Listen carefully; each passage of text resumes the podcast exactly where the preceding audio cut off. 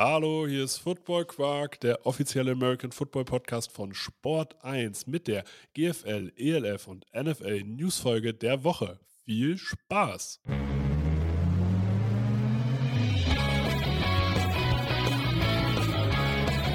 Football Quark. Viel Inhalt.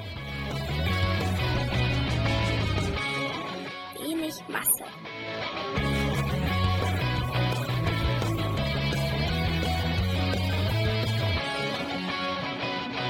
Hallo Philipp, Moin. geht's dir gut? Ja, Willst du das in der Öffentlichkeit sagen? ich, ich kann das in der Öffentlichkeit sagen, ja, ich habe noch ein bisschen einen Kater. Geht, geht's dem Kater auch gut? Ja, dem geht's, glaube ich, gut. Ich weiß nicht, ob du mit der Tradition des Hahnschlachtens äh, vertraut bist. Wahrscheinlich Nein. nicht, Nein. weil sowas Beklopptes gibt es nur bei uns in der Region.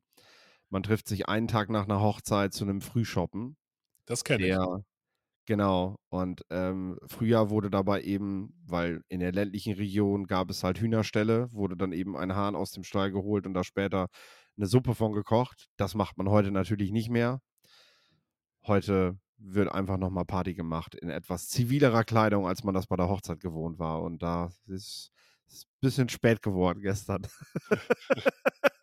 Aber es ist gut, dass du, uns, äh, dass du dich jetzt am Montag dafür opferst, hier mit uns Football Quark aufzunehmen. Ja, und der Tag ist sonst auch ziemlich voll. Also es geht jetzt erst los, aber dann äh, kommen noch einige Termine. Stark. Kannst du dich denn noch an, also wir waren ja jetzt zwei Wochen mit der News-Folge nicht, nicht on air. Kannst du dich noch an den GFL Live Talk erinnern? Ja, doch, da ist noch vage was da. Wie war wie war's? Wie hast du es wahrgenommen? Wie war, dein, wie, wie war deine Einschätzung auch den anderen Gästen gegenüber? Also mir hat Spaß gemacht. Es war äh, eine etwas kürzere Version, was ich gut fand. Ähm, schon alleine, weil ich dann nicht so lange arbeiten muss. Nein, äh, es war, es war, es war einfach kurz und knackig und das hat mir gefallen. Ähm, ich denke, dass die Gäste gerade gerade so so äh, von Seiten Verband und so, dass du natürlich da einfach noch mal, also ich hätte mir gewünscht, dass wir mehr hören aber irgendwie hatte ich es auch nicht erwartet. Also ich habe es manchmal noch so ein bisschen angetriezt da, ne? Ähm, aber so richtig, so richtig kam dann nichts. Wie gesagt, habe ich, habe ich auch nicht erwartet. Ich glaube, dafür müsste man dann wirklich irgendwie so einen Gegenpol schaffen in so einer Talksendung, äh, um das hinzukriegen, dass man da Leute mal so ein bisschen fordert und eben auch mal, ja, so eine Art Faktencheck macht und Dafür müsste es aber auch eine unabhängige Talksendung sein. Das ist ja immer noch ein GFL-Talk. Genau, genau. Also ich verstehe zum Beispiel, dass wir nicht ellenlang äh, über die Situation der Eu- European League of Football dort reden. Ähm, ne? Das ist total nachvollziehbar. Ähm, aber wie- wie gesagt, so ein bisschen mehr, so ein bisschen mehr Eigenkritik oder so hätte, hätte vielleicht äh, auch mal manchen Leuten gut, gut getan. Das sage ich jetzt mal so hier. Am 7.10. ist schon die nächste, der nächste GFL Live Talk, eine Woche vor dem GFL Bowl, vor dem Erima GFL Bowl, präsentiert von Tag 24. So ist, glaube ich, die politisch richtige äh, Formulierung. Mit dabei sind Carsten Spengemann und Trommelwirbel Markus Würtele, also jemand vom Verband selbst. Also nicht vom GFL-Vorstand, sondern wirklich vom Vorstand des Verbandes. Das kann auch nochmal spannend werden. Weil der Verband ist ja auch Ausrichter des GFL Bowls. Richtig.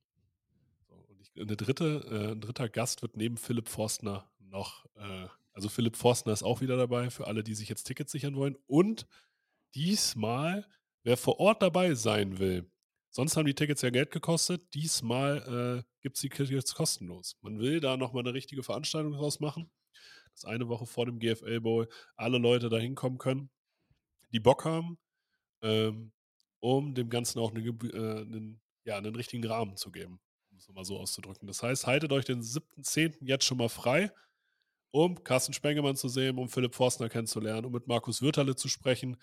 Moderiert wird das Ganze wieder von Dominik Rosing und Stefanie Schutter. Und thematisch, ja, worum soll es gehen? Um die Saison, die abgelaufene Saison, aber natürlich auch das Finale. Würde Einfach ich sagen, ne?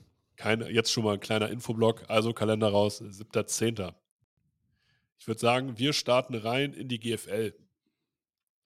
In der GFL gab es in den letzten Wochen viel passiert. Ich gehe jetzt einfach mal die ganzen Neuzugänge durch, bevor wir sozusagen, bevor wir zu den Spielern, äh, zu den abgelaufenen Spielen des letzten Wochenendes kommen. Die Dresden Monarchs haben nochmal zugeschlagen, haben Marius Flores geholt, einen Receiver, der war schon mal bei den Invaders, der war schon mal bei den Unicorns. Sie haben aber insgesamt auch vier, wenn ich das richtig sehe, vier Offensive Liner verpflichtet, nämlich den Spanier Thomas Middleton Murillo, äh, Mojecinovic, die beiden Tschechen Miroslav äh, Kysilka und Sibinek Krysilka. Dazu den Cornerback Michael Dallas Nixon, den Linebacker Jorgen Gulbranson und den Runningback Tom Heiroth sowie DB Angelo Druck, Linebacker Chris Römer, Defensive Liner Roman Damasch und Thailand Martin Havelka. Da haben sie nochmal, also haben ordentlich zugeschlagen, haben auch gut profitiert von den Leipzig Kings und von den Prag Lions, weil da kommen die Spiele alle her. Aber da ist natürlich Dresden vom Standort her einfach ideal. Dazu haben die New Yorker Lions noch ein paar Jungs verpflichtet. Erik Paschigiewicz, der Linebacker, der war auch schon mal da. Dann den Receiver Anton Jalai. Dann gibt es zwei Comebacks. Corvin Henning ist nach überstandener Verletzung wieder da. Und Malcolm Abimbola, der war jetzt kurzzeitig bei den Hamburg Sea Devils, ist jetzt aber auch wieder in Braunschweig. Und einen Tag vor dem Spiel gegen die Dresden Monarchs wurde noch ein neuer Quarterback verpflichtet von den St. Pölten Invaders aus Österreich. Eigentlich am College gewesen bei den Alabama AM Athletics, also FCS, Josh Cartwright. Dazu gibt es bei den Schwäbischer Unicorns, da ist Adrian Fiedler wieder dabei, sowie zwei Receiver, Nico Wiedmann und Gabriel Piola. Und bei den Berlin Adlern spielt jetzt der zweifache polnische Halbfinalist Jan Omelanczuk. Was sagst du zu den ganzen, was sagst du zu den ganzen Neuzugängen? Jetzt natürlich auch im Sinne von, ähm, kann das nochmal einen anderen Drive geben, was die Favoritenstellung angeht? Ähm, Im Prinzip haben ja alle Favoriten sich verstärkt. Ne? Du hast die, ähm, ja, fern der Royals, glaube ich, wo wir, wo wir keine großen Neuzugänge haben, die aber vorher eben auch schon stark gewesen sind. Irgendwie war uns ja klar, so wenn jetzt die, die weiteren nationalen Ligen in Europa, wie vor allem in Österreich, sich beenden, dann, dann gibt es dort eben noch den ein oder anderen Neuzugang. Auch die Jetzt- Royals haben sich im Übrigen verstärkt. Ne? Ja, Also Ryan Curtis, Right Receiver, Richard Burton, also Ja, und Mario. Vokocha. Das sind, also da, da sind auch drei Neuzugänge gekommen, alle mit US-Erfahrung. So, dann sag das doch einfach. sorry. Ähm, ja, und, und natürlich hast du äh, gerade gerade im Bereich Brandenburg-Sachsen hast du natürlich einen Vorteil mit der Auflösung der Leipzig Kings und ja, der Degradierung der Prag Lions, nenne ich das jetzt einfach mal. Äh, vielleicht werden wir da gleich kurz im ELF-Teil noch drüber sprechen. Ähm, und äh, da hat Dresden aber natürlich auch der Berliner Raum von profitiert. Äh, aber jetzt direkt zu sagen, äh, es hat sich jetzt eine Mannschaft nochmal erheblich verstärkt im Vergleich zu den anderen Mitbewerbern, da würde ich jetzt nichts ausmachen. Äh, gleichzeitig war das aber halt wichtig, weil wenn du da jetzt in der Transferphase da nochmal was verpasst hast, dann äh, ja, stehst du vielleicht plötzlich doof da und bist eben im Gegensatz zum Rest der Liga nicht besser geworden. Ja, absolut. Es, äh, ist einfach nur spannend. Zeigt aber auch, alle Teams, also auch die Adler haben sich die Wochen vorher ja stark nochmal verstärkt. Äh, so ein Prozess einer Kaderentwicklung ähm, ist, hört nicht mit dem ersten Spieltag auf, sondern man versucht eigentlich durchgehend äh, bis zum Ende des, äh, ja, der Möglichkeit, jetzt Pässe anzumelden. Das war letzte Woche. Ähm, ja, versucht man diesen Kader zu optimieren. Sei, und man sieht ja auch immer wieder, es geben, ergeben sich immer Möglichkeiten. Da geht hier wer pleite, da wird da wer zahlungsunfähig und schon hat man sozusagen die Möglichkeit, das Ganze äh, ja, dem eigenen Kader einen gewissen Drive zu geben. Also mir gefällt das grundsätzlich. Und es kann auch einem Kader nochmal eine Motivation geben, dass man feststellt, hey, die tun hier auch was. Also muss ich weiterhin dranbleiben. Genau, wir sprechen ja in der Nation, National Football League während der Training Camps jetzt auch darüber, dass du einfach Konkurrenz im Kader brauchst, weil das macht jeden Spieler besser. Ähm, und die Situation schaffst du natürlich auch mit dem einen oder anderen vielleicht gar nicht mal so namhaften Neuzugang, der aber dafür sorgt, dass eben der vermeintliche Star des Teams nochmal ein bisschen mehr Druck kriegt und nochmal ein bisschen mehr tut. Äh, was ja gerade so im Laufe der Saison kann so eine Trainingsmoral ja auch einfach mal runtergehen, äh, dass du, dass du weniger tust, gerade wenn du dir sicher bist, dass du einfach jede Woche spielst. Ähm, ja, das ist eine Situation, die ich damit auf jeden Fall auch vorantreiben kann. Absolut. Und das darf man nun wirklich nicht unterschätzen, wie, also wie wichtig das ist, wie wichtig auch eine teaminterne, ja, ich nenne es mal Konkurrenzsituation ist. Äh, wir gehen mal kurz die Spiele durch, was am Wochenende passiert ist, und dann können wir sozusagen in Ruhe drüber sprechen. Die Berlin Rabbits gewinnen 49 zu 23 gegen die Kiel Baltic Hurricanes. Die Dresden Monarchs gewinnen 24 zu 7 gegen die New Yorker Lions. Die Straubing Spiders verlieren gegen die Schwäbischer Unicorns mit 7 zu 42. Und die Paderborn Dolphins verlieren 6 zu 67 gegen die Potsdam Royals. Auf der anderen Seite, die Saarland Hurricanes gewinnen 38 zu 20 gegen die Marburg Mercenaries. Das Topspiel Dresden Monarchs gegen die New Yorker Lions. 24 zu 7. Man hat jetzt gehört, der Quarterback war genau einen Tag da. Äh, die Defense der Lions hat Dresden bei 24 Punkten gehalten und hat selber nochmal einen Touchdown gemacht. Also würde ich jetzt sagen, an der lag es erstmal nicht. Also Dresden bei 24 Punkten zu halten, ist eine, ja, ist eine auf jeden Fall ein Statement. Natürlich hat Steven Duncan wieder 368 Passing Yards gemacht. Und äh, bei den Lions hat Dwayne Obi 115 Rushing Yards gemacht. Und wenn wir es jetzt zur Vollständigkeitshalber, Austin Mitchell hat knapp 170 Receiving Yards geholt für Dresden. Nee, das sind, das sind die Zahlen der, das sind die durchschnittlichen Zahlen, Die die du gerade vorliest, genau. So, Bevor ich dich hier auf eine falsche Fährte locke. sehr Ähm, gut. Das sind steht, steht nur kurz darüber. in Alles gut. Aber wir sehen, 24 Punkte nur zugelassen. Darauf kommt es im Endeffekt an. Danach bewertet man die Qualität einer Defense. Und die Defense der Lions hat Dresden bei 24 Punkten gehalten. Problem, die eigene Offense hat keine Punkte gemacht, weil der, die sieben Punkte wurden nun mal auch von der Defense gemacht. Was sagst du jetzt? Hat, ist sozusagen, hat man sozusagen dem System Braunschweig jetzt einfach Ketten angelegt, indem man gesagt hat, okay, wenn ihr nicht gegen uns laufen könnt, dann könnt, äh, kriegt ihr es auch sonst nicht hin? Oder liegt es einfach daran, dass der erste QB mit Kyle Lyles jetzt einfach durch einen Quarterback ersetzt wurde, der nur einen Tag da ist und der kann nun mal das Playbook nicht kennen? Genau, genau. Du spielst dann sehr rudimentäres Playbook. Es gibt noch nicht das Timing. Und wenn du dann gegen den Mitfavoriten spielst, ähm, hast, du, hast du da einfach schlechte Karten. Ähm, auf der anderen Seite bleiben die New Yorker Lions damit für die Playoffs eine Unbekannte für die Monarchs äh, mit dem neuen Quarterback, was es wiederum schwieriger macht, für das nächste Mal eben den richtigen Gameplan rauszuholen. Ähm, die Monarchs wiederum haben, also die Lions wissen jetzt, wie man die Monarchs auf 24 halten kann. Ähm, sie müssen jetzt nur einen Weg finden, für ein mögliches Playoff-Spiel selber eben so viele Scores zu machen. Jetzt erstmal die Frage an dich: Wäre es nicht sinnvoller, einfach mit einem Backup-QB ranzugehen? Ich meine, man hat mit Lone Kutschi jemanden, der laufen kann und mit Hendrik Scharnbacher jemanden, der gerade in der dritten Liga die äh, Mannschaft zu vier Siegen in Folge geführt hat und auch vorher schon in den letzten Wochen gegen München gezeigt hat, dass das kann und auch im letzten Jahr schon mehrfach gezeigt hat, dass er auch als erster QB ähm, ja, eine, eine Offense führen kann. War, Ich, ich glaube, gegen einen, gegen einen schwächeren Gegner hättest du das gemacht, aber ich denke, dass man einem von vornherein klar gewesen ist, gegen Dresden müssen wir hier schon mit Bestbesetzung auflaufen und so ein bisschen auf das nötige Quäntchen Glück hoffen, dass der Quarterback vielleicht mit ein, zwei guten Plays bereits Durchschlagskraft haben kann. Ähm, der Plan ging jetzt nicht auf, aber ich vermute mal, mit einem Backup wärst du jetzt gegen die Monarchs auch nicht viel weiter vorangekommen. Mhm. Wie ist das Spiel Straubing Spiders gegen die Unicorns? Die Unicorns schlagen im Süden wieder alles und jetzt mittlerweile auch wieder deutlich. 42 zu 7. Ja, wir haben das ja auch vor der Saison bereits gesagt. Die Unicorns werden von Woche zu Woche besser, die werden sich besser zurechtfinden.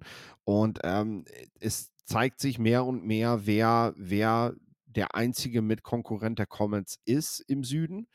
Ähm, und die Haller, ja, wollen natürlich gerne in eine Playoff-Form kommen, in der sie dann auch die, ja, die Großen vom Norden her schlagen können. Ähm, und da ist einfach so ein, so ein klarer, deutlicher Sieg gegen Straubing, so wie man das aus den letzten Jahren halt auch kennt, ähm, ist auf jeden Fall schon mal eine Ansage. Dann gewinnen die äh, Saarland Hurricanes gegen Marburg mit 38 zu 20. Saarland weiterhin mit einer Top-Offense, zumindest für den Süden.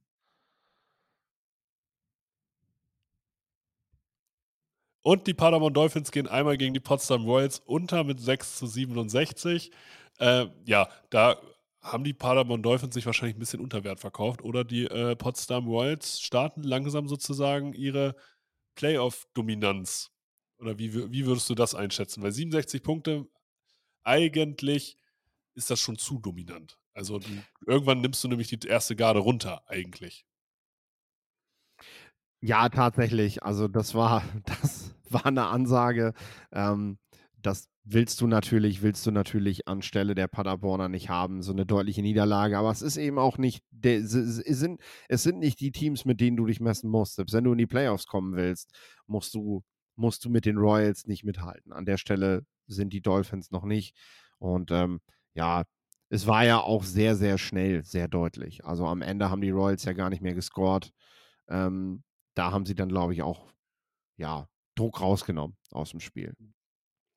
Dann tippen wir nochmal das kommende Wochenende. Berlin Rabbits gegen Paderborn Dolphins.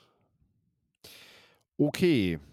Äh, Berlin Rebels gegen Paderborn Dolphins. Äh, ja, hier geht es ja jetzt quasi um den Playoff-Platz, um den letzten. Äh, und ich sage, die Paderborner kommen wieder zurück in die Spur. Okay. Cowboys gegen Comets. Cowboys gegen Comets, die Comets, die jetzt so langsam auch echt eine Defense finden. Also, ähm, das passt. Kiel Baltic Hurricanes gegen die Dresden Monarchs. Dresden. IFM Razorbacks Ravensburg gegen Schwäbischer Unicorns. Das geht an Schwäbisch Hall. Ravensburg hat sich jetzt auch gegen Allgäu äh, wesentlich schwächer gezeigt, als sie das noch im ersten Spiel gegen die Comets waren. Ingolstadt Dukes gegen Saarland Hurricanes. Mm, hm, interessant, ja. Äh, Saarland Hurricanes. Ja, das wird auf jeden Fall ein High-Scoring-Game. Und dann das nächste spannende Spiel: New Yorker Lions gegen Berlin Adler. Ja, das erste richtige Spiel des neuen Quarterbacks und äh, der Sieg geht an die Lions. Kommen wir zur ELF und bei der ELF hat sich auch einiges getan. Also da geht es jetzt für mich gar nicht um die Ergebnisse, sondern AJ Wendland spielt jetzt in Polen. Was sagst du dazu? Finde ich gut, dass die den sich gesichert haben, dass er nicht in Deutschland geblieben ist. Und hatten wir ja gar nicht so auf dem Zettel. Wir haben halt immer gesagt, so, ja, so Dresdner Raum, irgendwo da wäre wahrscheinlich schon naheliegend aufgrund seiner Beziehung. Äh, aber klar, so weit, so weit weg ist Breslau ja auch nicht, ne? Das ist richtig. haben wir irgendwie nicht auf dem Schirm gehabt, ne? ja, hatten wir nicht auf dem Schirm, aber finde ich erstmal gut. Und die, äh, und die Panthers haben, hatten vorher schon eine gute Defense und haben jetzt einen Top-Tackler noch dazugekriegt. Also, ja, Genau, genau. Also die haben jetzt gute Argumente für die Playoffs gesammelt, in die sie natürlich noch rein müssen. Ähm, aber ich sag mal, in der ersten Playoff-Runde hast du, hast du Gegner wie eben die Raiders oder du spielst vielleicht gegen Frankfurt Galaxy. Und da bist du jetzt ganz gut für gerüstet. Also ich würde sie weiterhin nicht zur absoluten Topspitze der ELF zählen, aber schon jetzt so, so, weit, äh, so weit da, dass sie eben auch einen Playoff-Sieg holen können.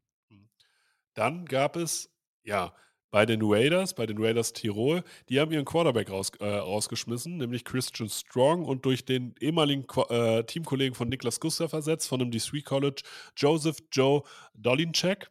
Aufgrund dessen, dass Christian Strong ähm, ja, nicht die Leistung gebracht hat, die man sich erhofft hat. Also das ist das, was man aus internen Kreisen auch gehört hat. Äh, also auch Mitspieler waren mit ihm nicht zufrieden. Daraufhin ist aufgrund von Loyalität und auch wirklich aufgrund von Loyalität Jarvis McClaim auch gegangen. Also der hat halt gesagt, okay, nee, ich habe schon seit dem College mit Christian Strong zusammengespielt, das ist mein Quarterback, wenn er geht, gehe ich auch. Jetzt ist natürlich die Frage, wie loyal ist es wirklich, weil McClain wird von jedem anderen Team auch ein Angebot gekriegt haben und ich bin gespannt, wo der jetzt hingeht. Weil wenn, eigentlich müssen jetzt beide zusammen irgendwo hingehen. Viel Zeit hat er, glaube ich, nicht mehr, ne? Nee, ich glaube, also ich, ich glaube, in der GFL kannst du jetzt quasi keine Verträge mehr unterschreiben, weil ich glaube, die, die, die äh, sozusagen das Ende des Einreichens für Pässe ist schon da gewesen. Und dann für die ELF wird es jetzt wahrscheinlich auch bald knapp. Also, ähm, ich finde es erstmal, wie, wie bewertest du den Move aus Loyalität zu deinem QB mitzugehen? Äh, ja, kannst du natürlich machen. Ich meine, äh, ich kann tatsächlich äh, da natürlich nicht reingucken. Du hast mir gesagt, dass du auf jeden Fall auch noch ein bisschen Insight hast. Ne? Ja, Äh, deswegen habe ich das gerade so erzählt. Also, Oh. das, also die Versionen stimmen so. Das ist sozusagen von einem äh, von Raiders internen Kreisen so bestätigt. ja, ich meine, letzten Endes kannst du das halt so machen. Ne? Und ähm, ähm, bis halt jetzt, ja, er, er hat, soweit ich weiß, hat er, hat er jetzt halt gar keinen Vertrag nirgendwo. Also er muss dann auch wirklich weiterhin loyal zu seinem Quarterback geblieben sein. Er hat gesagt, nee, ich, ich spiele dieses Jahr nicht für einen anderen Quarterback. Ja. Ähm, ich gehe nächstes Jahr dann mit dir dahin, wo, wo du dann bist. Also die gibt es halt dann immer nur im Tandem. Äh, ist natürlich auch lukrativ, sage ich mal, für, ja, für ein Team, was sich um den Quarterback bemüht. Ähm, es gibt so Wide Receiver, die, die, äh, die tatsächlich aber auch wissen, dass sie besonders gut im Zusammenspiel mit ihren, mit ihren Stamm-Quarterbacks sind. Und äh, ich meine, auf großer Bühne haben wir einen Spieler wie Rob Gronkowski, der immer wieder betont hat, wenn er nochmal spielt, dann nur mit Tom Brady und sonst mit niemand. Und das ist nachvollziehbar. Warum, warum solltest du auch, ne? Ähm, der versteht dich, der weiß genau, wo du zu finden bist, wenn du die Bewegung machst, wenn du das machst und in welchem Timing. Und du weißt vielleicht einfach als Passempfänger, ja, und genau das brauche ich auch, um selber wirklich richtig gut zu sein. Ja, also ich, also ich finde es auf jeden Fall, ich finde die Entwicklung spannend. Dann haben sich die Munich Ravens nochmal sieben Spieler von den Leipzig Kings gesichert. Ist auf jeden Fall Minimum für die Tiefe. Und das große Thema, wozu wir noch gar nichts gesagt haben, weil es jetzt genau in unsere Newspause reingefallen ist. Die Prag Lions, ja, wir haben es hier als Fiasko bezeichnet. Erst wollen die Spieler nicht mehr antreten. Dann hat man irgendwie es hinbekommen, dass sie antreten. Jetzt tritt der Head Coach zurück. Vor vier Wochen ist schon Special Teams Coordinator Enrico Martini zurückgetreten oder man hat seinen Vertrag im gegenseitigen Einvernehmen aufgelöst. Ähm, was ist da los in Prag? Kannst du uns da mal mitnehmen? Erklär uns mal die Situation und sag uns danach mal deine Meinung dazu. Ja, das passiert, wenn du für ein Unternehmen tätig bist und du bekommst dein Gehalt nicht bezahlt. Ne? Äh, das äh, machst du auf, auf einer gewissen Loyalität und in Hoffnung, dass es besser wird, machst du das vielleicht, wenn du eine gute Verbindung zu diesem, eine gute Verbindung hast zu dem, zu dem Betrieb, machst du das vielleicht nochmal mit. Aber das machst du halt nicht über eine gesamte Saison mit. Spätestens, wenn die zweite Gehaltsabrechnung wieder nicht bezahlt wird und die letzte immer noch aussteht, dann, äh, ja, dann lässt du es halt bleiben. Und das ist passiert. Äh, ähm, es gab von Seiten des Commissioners wohl noch Versuche, den, die, die Spieler davon zu überzeugen, natürlich auch im, im, wie man eben die Liga wahrnimmt, weiterzumachen. Schließlich äh, sind das natürlich alle Spieler, die woanders eventuell, eventuell ja in Zukunft noch Verträge kriegen können. Ähm, die Spieler werden sich ja halt gesagt haben, nö, also vor der, vor der, vor der Deadline, ähm, die die European League of Football, glaube ich, auch auf dem 2.8. jetzt hatte. Also da ist jetzt tatsächlich auch nichts mehr mit äh, Signings Mhm. in der European League of Football. Ähm, wollen wir lieber nochmal zu einer Firma wechseln, die uns bezahlt, bevor wir hier in Prag weiterhin auf Geld warten, weil du kannst uns ja hier gerade auch keine Zusagen machen, dass wir jetzt bezahlt werden. Ähm, in Prag hat man es aber dann hinbekommen, einen Spielbetrieb wieder aufrecht zu, also einen Spielbetrieb wieder aufzubauen, nachdem man ein Spiel nicht angetreten ist.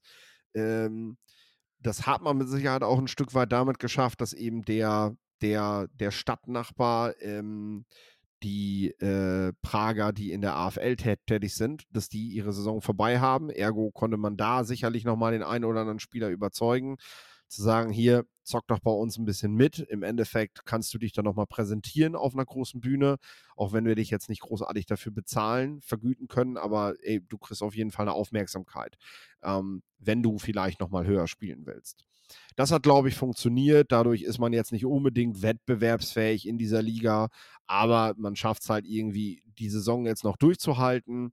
Ähm, und ein in interessanter Move, der dazu passt, ist eben auch, das Spiel gegen die Fair war in Thronas, ist damals ausgefallen. Das war das Spiel in Ungarn. Und jetzt wäre quasi das Rückspiel dran. Das findet auch statt. Die Prager haben dann aber entschieden, ähm, dass dieses Spiel in Ungarn stattfinden soll, weil man ihnen ja damals das Heimspiel praktisch genommen hat. Ähm, also da ist dann aber auch finanziell halt auch am nächsten Punkt wieder nichts, was du halt kriegst, sondern das sind auch wieder nur Kosten für dich, die du hast, Reisekosten und keine äh, Gelder, die du, die du von Zuschauern kriegst. Dementsprechend wird das natürlich sehr schwer in Prag, wenn man dort keinen neuen Geldgeber findet, der ja, der regelmäßig zahlt, dann äh, ja, wird da wohl am Saisonende dann auch die Tür zugemacht. Ja, und was sagst du? Also zwei oder ja, Barcelona gerade so noch gerettet, Leipzig Kings mitten in der Saison down, Prag gerade so vielleicht jetzt noch bis zu, zum Saisonende gerettet. In Köln hört man Geld knapp, Barcelona hört man eigentlich auch, das Geld ist schon wieder knapp. Ähm, was sagst du dazu? Und Hamburg hat auch immer eine Crowdfunding-Aktion durchgehend laufen. Also.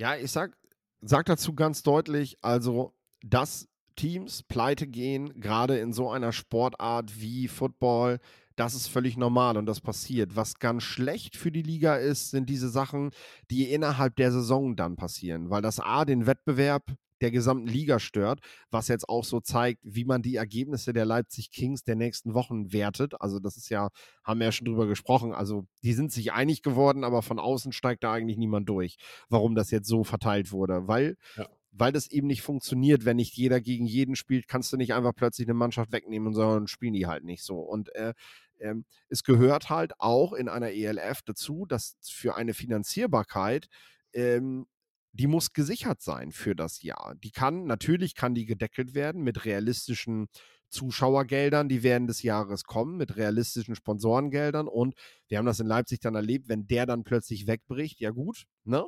Das ist halt, was du nicht planen kannst oder äh, was du nicht planen solltest, kannst du aber höchstens damit regeln, dass du halt sagst, ein Sponsor, der überweist halt zu Beginn der Saison sein Geld und dann, ähm, dann habe ich das. Dann ist mir der Rest egal. Ähm, aber im Endeffekt haben wir im Fußball in Italien auch, auch, die Situation gehabt, dass die Teams ganz viele, ganz viele ähm, äh, hier Krypto-Sponsoren hatten. Ja. Mhm. Da auf den Trikots. So, und ähm, vor einem halben, dreiviertel Jahr war da dann plötzlich Schluss. Da kam da kein Geld mehr, was dem Fußball dort natürlich jetzt auch ordentlich Schaden zufügt. Aber da ist natürlich jetzt kein Team der Serie A plötzlich pleite gegangen und hat gesagt, wir können das Jahr nicht mehr spielen. Äh, und man hat natürlich auch schnell neue Sponsoren gefunden. Also, das ist etwas, was dem Sport und nicht nur der Liga nicht gut tut. So, wenn von außen drauf geguckt wird, dann ist die ELF ähm, etwas, was, was für American Football in Deutschland und Europa steht. Und es ist nicht gut für den Sport, wenn wir immer wieder davon reden, dass, dass jeder, der daran beteiligt ist, es besser machen will, wenn innerhalb von einer Saison ein Team und jetzt sogar ein zweites Team pleite gehen. Ähm, und wenn wir nicht wissen, wie das weiter finanziert wird. Und das äh, zum letzten Satz, kritisiert haben wir dieses schnelle Wachstum der Liga. Ich glaube aber, da sind wir auch an einem Punkt, den wir letztes Jahr, glaube ich, oder den wir in der Offseason im Podcast schon genannt haben, so, vielleicht spekuliert man auch von Anfang an drauf und sagt, äh, naja, wir nehmen mal fünf neue auf und wenn, wenn drei oder vier dann am Ende durchkommen, dann, dann ist super. So.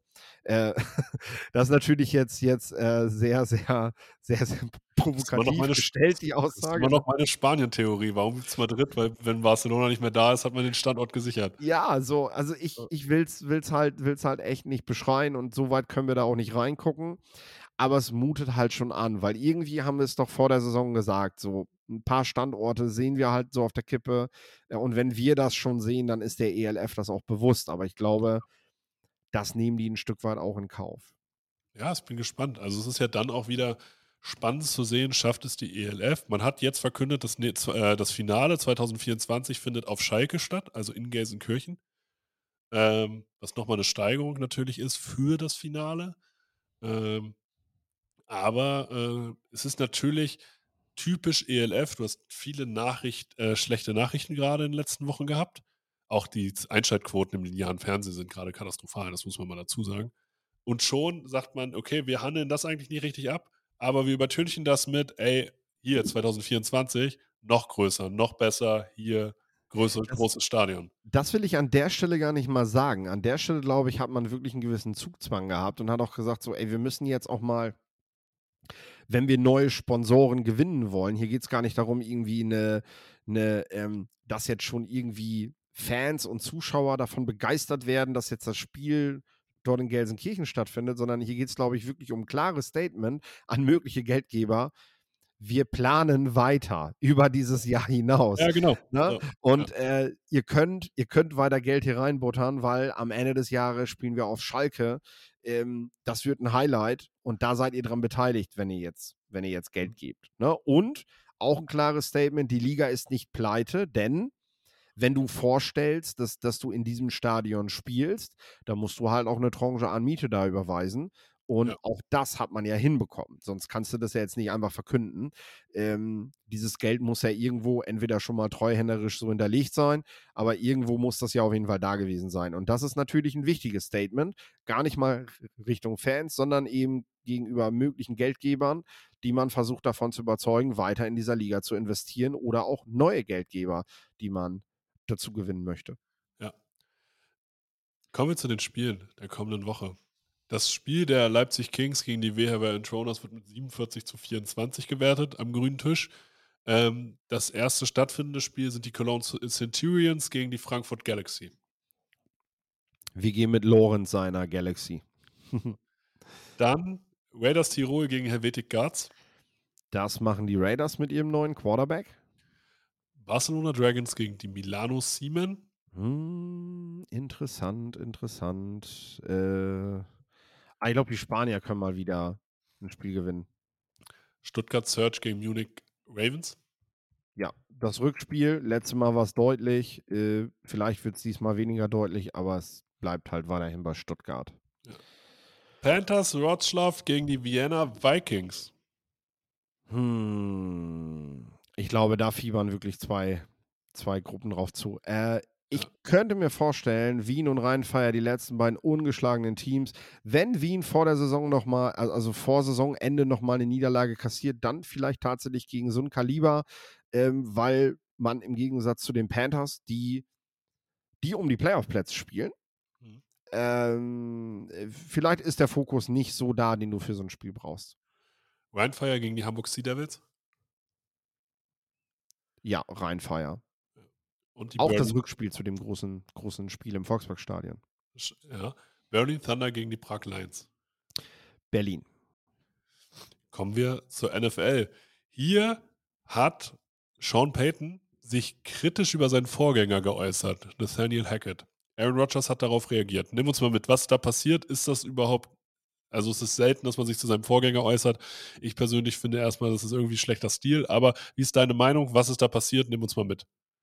Ja, das war es tatsächlich auch. Also Sean Payton hat äh, sich hinreißen lassen, äh, sich zum alten Team der Denver Broncos äh, zu diesem Team zu äußern, hat sich sehr despektierlich über Nathaniel Hackett hat er gesprochen, hat es als das, glaube, der genaue Wortlaut, äh, den kriege ich jetzt nicht mehr zusammen, ist ja jetzt auch schon wieder fast zwei Wochen her, aber ähm, er hat sowas gesagt wie schlechteste Team, was er je irgendwie gesehen hat und, und äh, ne, so, das ist natürlich was, was, ja, was du vielleicht machst, weil du gerade selber dieses Team siehst und die Erwartungen vielleicht ein bisschen drosseln willst an deine Arbeit nach außen. Also gibt ja eigentlich sonst keinen Grund, warum du das machst. Er sorgt damit dafür, dass man so ein bisschen, ey, jetzt denkt nicht nur, weil ich da bin, sind wir jetzt sofort wieder bei 100, sondern ne, wir haben, ich habe so einen Scherbenhaufen hier, hier übernommen. Bis ich den gekittet habe, dauert das noch ein paar Wochen länger. Entspannt euch. So. Rogers, und das ist natürlich jetzt, das ist natürlich das, äh, das, das Spannende, ähm, weil er ist natürlich, er ist natürlich ein, ein, sehr großer, also ein sehr guter Freund von Nathaniel Hackett. Hackett ist jetzt der Offensive Coordinator bei den New York Jets und machen wir uns nichts vor. Der ist da Offensive Coordinator, weil Rogers da hingegangen ist ähm, und der ihn da gerne haben möchte. So, es ist natürlich so interessant, wie das medial gemacht wird. Medial steht jetzt dahin, dass Rogers sich mal wieder zu irgendwelchen alten Coaches, äh, dass er sich mit Trainern hier anlegt, dass er, ja, manche mögen sagen, er könnte auch einfach mal die Klappe halten, es ist doch überhaupt nicht sein Thema, ne?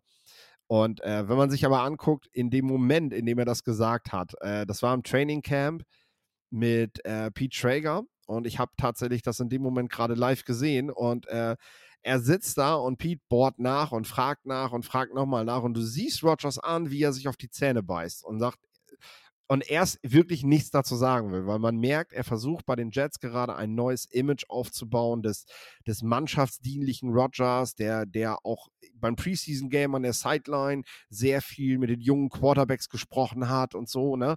Das ist so ein bisschen so das, was er eigentlich gerne gerade nach außen tragen möchte. Und das stand ihm dann nicht so, so gut, dass er dazu was sagt. Und dann hat er es aber doch gemacht. Und im nächsten Moment siehst du ihm an, wie er so sich wieder auf die Zähne aber denkt so, eigentlich, eigentlich wollte ich doch jetzt mal nicht sowas sagen.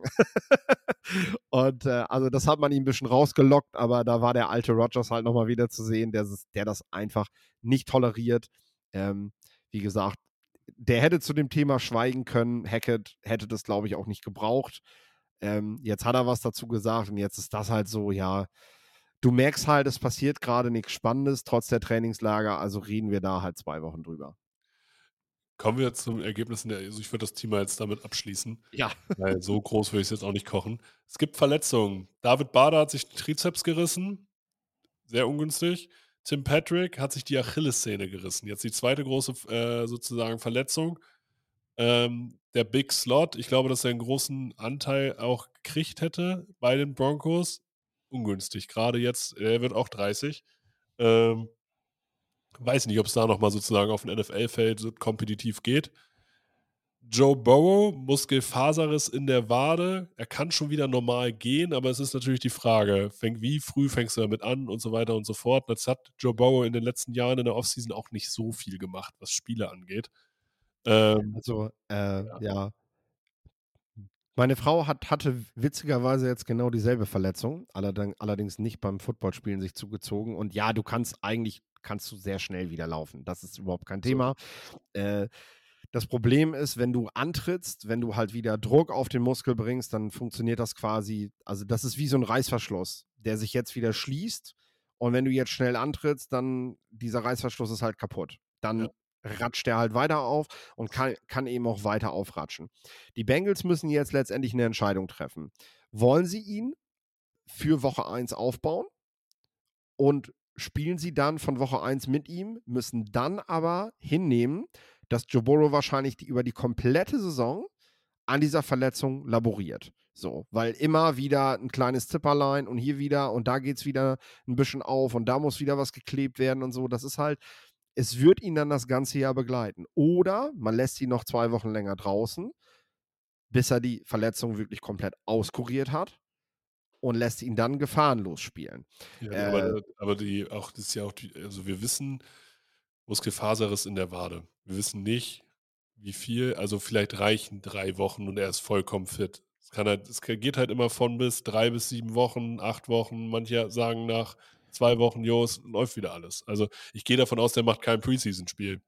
So, also das auf keinen Fall, das auf keinen Fall. Wie gesagt, ähm, so, so scheinen aber, so habe ich es zumindest gelesen von Leuten, die sich damit beschäftigen, die eventuell auch die Medical Report studiert haben, die sich damit auskennen. Die haben gesagt, das ist praktisch die Option, die die Bengals dort haben. Ähm, und äh, ja, beide Wege sind möglich. Das hängt A davon ab, wie gut sind die Backups. Also Simeon wäre, glaube ich, jetzt momentan die Option. Ja. Ähm, und natürlich auch, wie stark schätzt du die, schätzt du jetzt die Konkurrenz ein? Also nimmst du das vielleicht sogar in Kauf, dass du dann halt eher einen 1-1 oder 0-2 Start hast, ähm, statt eben mit Joe Burrow zu spielen, weil du sagst, Playoffs schaffen wir eh. Wir greifen dann aber eben nicht die Top-Plätze an. Das ist so, das müssen die Bengals jetzt für sich halt mit den Ärzten zusammen und mit Joe Burrow halt gemeinsam abwägen. Ich denke, wenn du ihn fragst, will der in Woche 1 auf jeden Fall spielen und wird ja. sich sagen, ich, ich werde schon darauf aufpassen, dass ich nicht sprinte und dass ich mir da nichts reiße. Aber ähm, ja, im besten Fall geht man da auf Nummer sicher. Mal sehen. Dann Jalen Ramsey, Cornerback der Miami Dolphins, hat sich einen Meniskus gerissen. Ich habe gelesen, der fällt mindestens bis Dezember aus. Manche sagen auch, er spielt gar nicht. Ist natürlich auf der Cornerback-Position, die auch viel von Athletik lebt und auch Ramsey einer, den du auch mal in Slot stellen kannst. Ähm, erstmal blöd. Also für die Miami Dolphins startet sozusagen die Saison eigentlich schon wieder so, ja, das hätten wir nicht gebraucht, weil man erwartet schon viel von Ramsey. Genau, du hättest mit ihm zusammen, also er mit Xavier Howard zusammen in einer, in einer, ähm, in einer Defense, die vor allem auch eben auf Big Plays aus ist. Wir haben äh, im, im Vorfeld, wir haben ja in der Preview, haben wir auch über die Fanjo Defense schon gesprochen, was sie halt auszeichnet. Und ähm, deswegen hat man Flux wirklich Eli äh, äh, ähm, Apple. Kurz, danke. Äh, da war wieder der Konsonant, äh, da war wieder der Vokal, an dem ich hängen bleibe im Stottern. Ähm, Eli Apple, genau. Und äh, der, äh, den hat man halt sehr schnell gesigned, um zumindest halt wieder ein Cornerback 2 da erstmal zu haben. Aber es ist natürlich schon der erste Malus in der Vorbereitung, den du nicht haben möchtest. Dann hat sich Jeff Okuda verletzt, Sprunggelenk. Also der Typ, ja, also vor, vorm Draft gesagt, ey, das ist der nächste große Corner, bisher nichts gerissen. Jetzt ist er nochmal gewechselt zu den ähm, Atlanta Falcons und sollte da eigentlich die Nummer zwei werden. Und ich habe eigentlich gedacht, ja, er kommt da in richtig gute Umstände. Als Nummer zwei neben AJ Terrell. Jetzt verletzt er sich schon wieder. Wird das nichts mehr mit der NFL-Karriere? Das ist echt eine gebrauchte Karriere bisher, ne? Du bist Top 3 gedraftet worden und äh, braucht, braucht es unbedingt Praxis, um überhaupt irgendwie spielfähig zu werden. Äh, dann hast du jetzt schon das erste Team gewechselt. Während du noch den Rookie-Contract hast, hat, hat, hat man dich schon getradet. Jetzt die Geschichte wieder, äh, ja, ganz, ganz schwer. Also klar, irgendwie würde er, würde er die NFL noch lange Zeit begleiten, weil er eben diesen Namen hat. Und ähm, ich habe das ja schon oft auch in der Free Agency gesagt, äh, letzten, letzten, letztendlich kramen Teams immer wieder ihre alten Scouting-Reports hervor. Und dementsprechend wird er so ähnlich wie ähm, White, der Wide Receiver, den die Bears damals Top 6 gedraftet haben, ja, der ja, halt ja. auch immer wieder verletzt war. Und aber ich glaube, der spukt immer noch in der Liga rum. Also den wirst du dieses Jahr im Training Camp wieder irgendwo sehen. Der wird, der wird während der Preseason Games spielen. Und äh, mit ein bisschen Glück schafft das eben auch wieder auf dem Backend des Rosters, äh, bis er sich wahrscheinlich wieder verletzt. Aber ist natürlich weit von diesem First-Round-Spieler weg, der er eigentlich sein sollte. Und das wird bei Jeff Okuda, da Teams immer viele Cornerbacks im Kader haben, wirst du ihn, glaube ich, noch lange Zeit in, in, in der Liga rumspuken sehen. Aber ich glaube nicht, dass er noch seinen Durchbruch feiern wird irgendwann. Dann Cooper Cup, gerade das äh, Rams-Team, was sehr starlastig ist. Ich meine, sie haben Stafford, Cup und Aaron Donald und jetzt ist einer davon weg. Haben die Rams jetzt das schlechtesten, den schlechtesten Kader der Liga? Ja, also wir reden hier nur von einer Hamstring-Verletzung, ne? Nichts Wildes. Äh, das ist äh, etwas, was du, was du schnellstmöglich kurieren solltest. Aber, und da sind wir bei dem Thema, was wollen die Rams dieses Jahr erreichen und was will dieser Wide Receiver für sich schaffen. Und ähm, deswegen solltest du natürlich auch hier das behutsam angehen. Und wir werden, denke ich, anhand dieser Verletzung, deswegen habe ich sie hier auch notiert, anhand dieser Verletzung werden wir vielleicht so ein bisschen den, den Rams-Plan sehen können. Also je, je mutiger und früher sie ihn zurückbringen werden, desto mehr wollen sie in diesem Jahr schaffen, ähm, wenn sie ihn wirklich lange Zeit erstmal draußen behalten oder auch wenig Spielzeit geben. Also das ist ja auch eine Option. Er ist zwar fit, aber er spielt nur 10 Snaps pro Spiel, weil man nichts riskieren will, ne? Dann siehst du halt schon klar, ey, so ein wichtiger Spieler, wenn der bei den Rams sich von Beginn an die ganze Zeit voll durchspielt, weil er Zipperlein hat, ne? Und das sind nun mal mit Hamstrings und so, sind halt, also bist du normalerweise schnell wieder da, dann äh, ja, deutet viel darauf hin, dass die, dass die Rams dieses Jahr nicht viel reisen möchten. Dann gibt es ein paar Sperren, die ausgesprochen sind. Evan Kamara für drei Wochen, Charles Omenu für sechs Wochen und Dwayne Eskridge für sechs Wochen. Was ist da passiert? Ja, bei den beiden letzten gab es äh, was in Richtung häusliche Gewalt. Äh, da äh, hat die NFL eben Sperren ausgesprochen. Und bei Alvin Kamara haben wir ähm, äh, eine Prügelei, die stattgefunden haben soll. Da sind, ist auch noch ein anderer Mitspieler so, so involviert gewesen. Ähm, und er erst dafür jetzt eben, das hat sich lange hingezogen und jetzt hat er endlich diese drei Wochen Sperre. Damit ist das Ganze dann eben auch abgehakt. Vielleicht, sage ich mal, aus Fantasy-Football-Sicht irgendwie interessant. Äh, ja, auf jeden Fall. Ne, vor allem, weil diese, weil diese Strafe dann eben auch weg ist. Ne? Also dann ist die halt vom Tisch und du musst dir keine Gedanken mehr machen.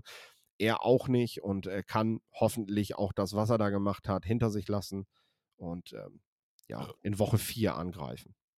Justin Herbert hat ansonsten noch einen Vertrag gekriegt, einen Rekordvertrag. Wie sieht der aus und ist er das wert?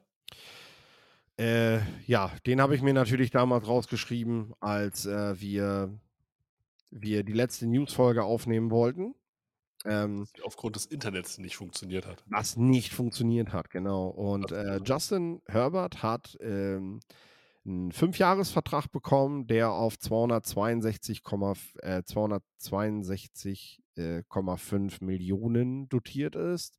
Äh, durchschnittlich wird er damit 52,5 im Jahr verdienen und garantiert davon sind 218 und ein paar zerquetschte Millionchen. Ähm, Hat er wieder eine halbe Million mehr gekriegt, in dem Fall als Lamar Jackson?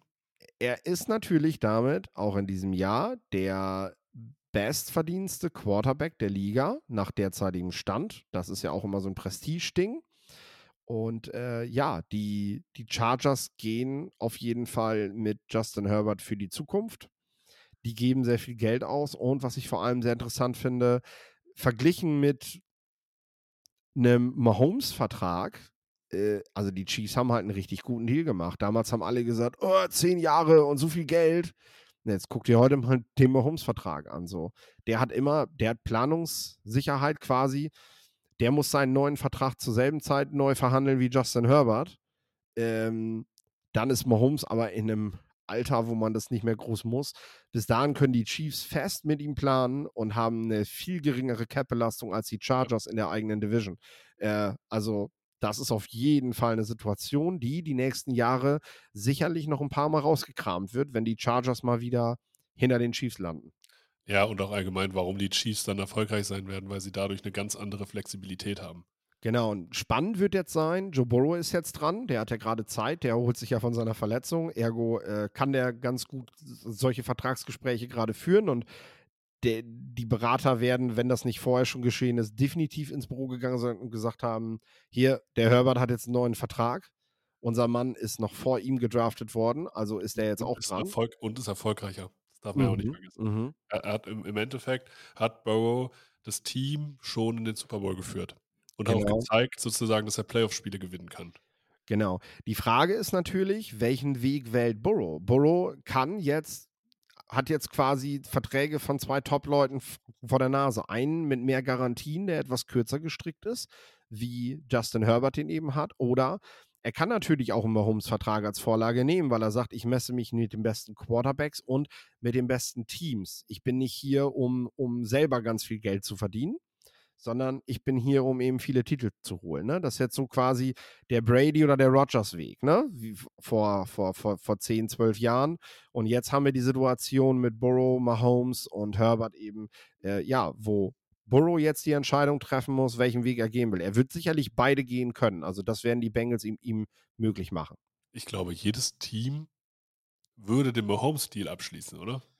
Jedes Team würde den am liebsten machen wollen, ja. Obwohl bin ich mir bei Burrow nicht sicher. Er hatte doch schon ein paar Verletzungen mehr als Ja. Mahomes, ob die, ob die Bengals das an der Stelle wirklich bevorzugen würden. Ähm, wie gesagt, ich gehe davon aus, was er fordert, wird er bekommen, solange es nicht völlig krank ist. Ja. Äh, ne? er, er wird der nächste bestbezahlteste Quarterback werden, davon ist auszugehen. Die Frage ist eben, die Frage steckt i- Detail, wie der Vertrag letzten Endes gestaltet ist. Und äh, da, ja, bin ich gespannt, welchen Weg Burrow letztendlich wählt, weil das auch sehr entscheidend für das Fortbestehen der Franchise in den nächsten Jahren ist. Ich würde sagen, wir haben alle Sachen abgearbeitet der letzten 14 Tage. Diese Woche kommt noch die Preview der NFC South. Ich freue mich drauf. Ansonsten, wenn euch diese Folgen gefallen, bewertet sie auf allen möglichen Plattformen, die euch bekannt sind. Folgt uns auf unseren sozialen Medien. Das letzte Wort hat wie immer Philipp. Ja, macht's gut.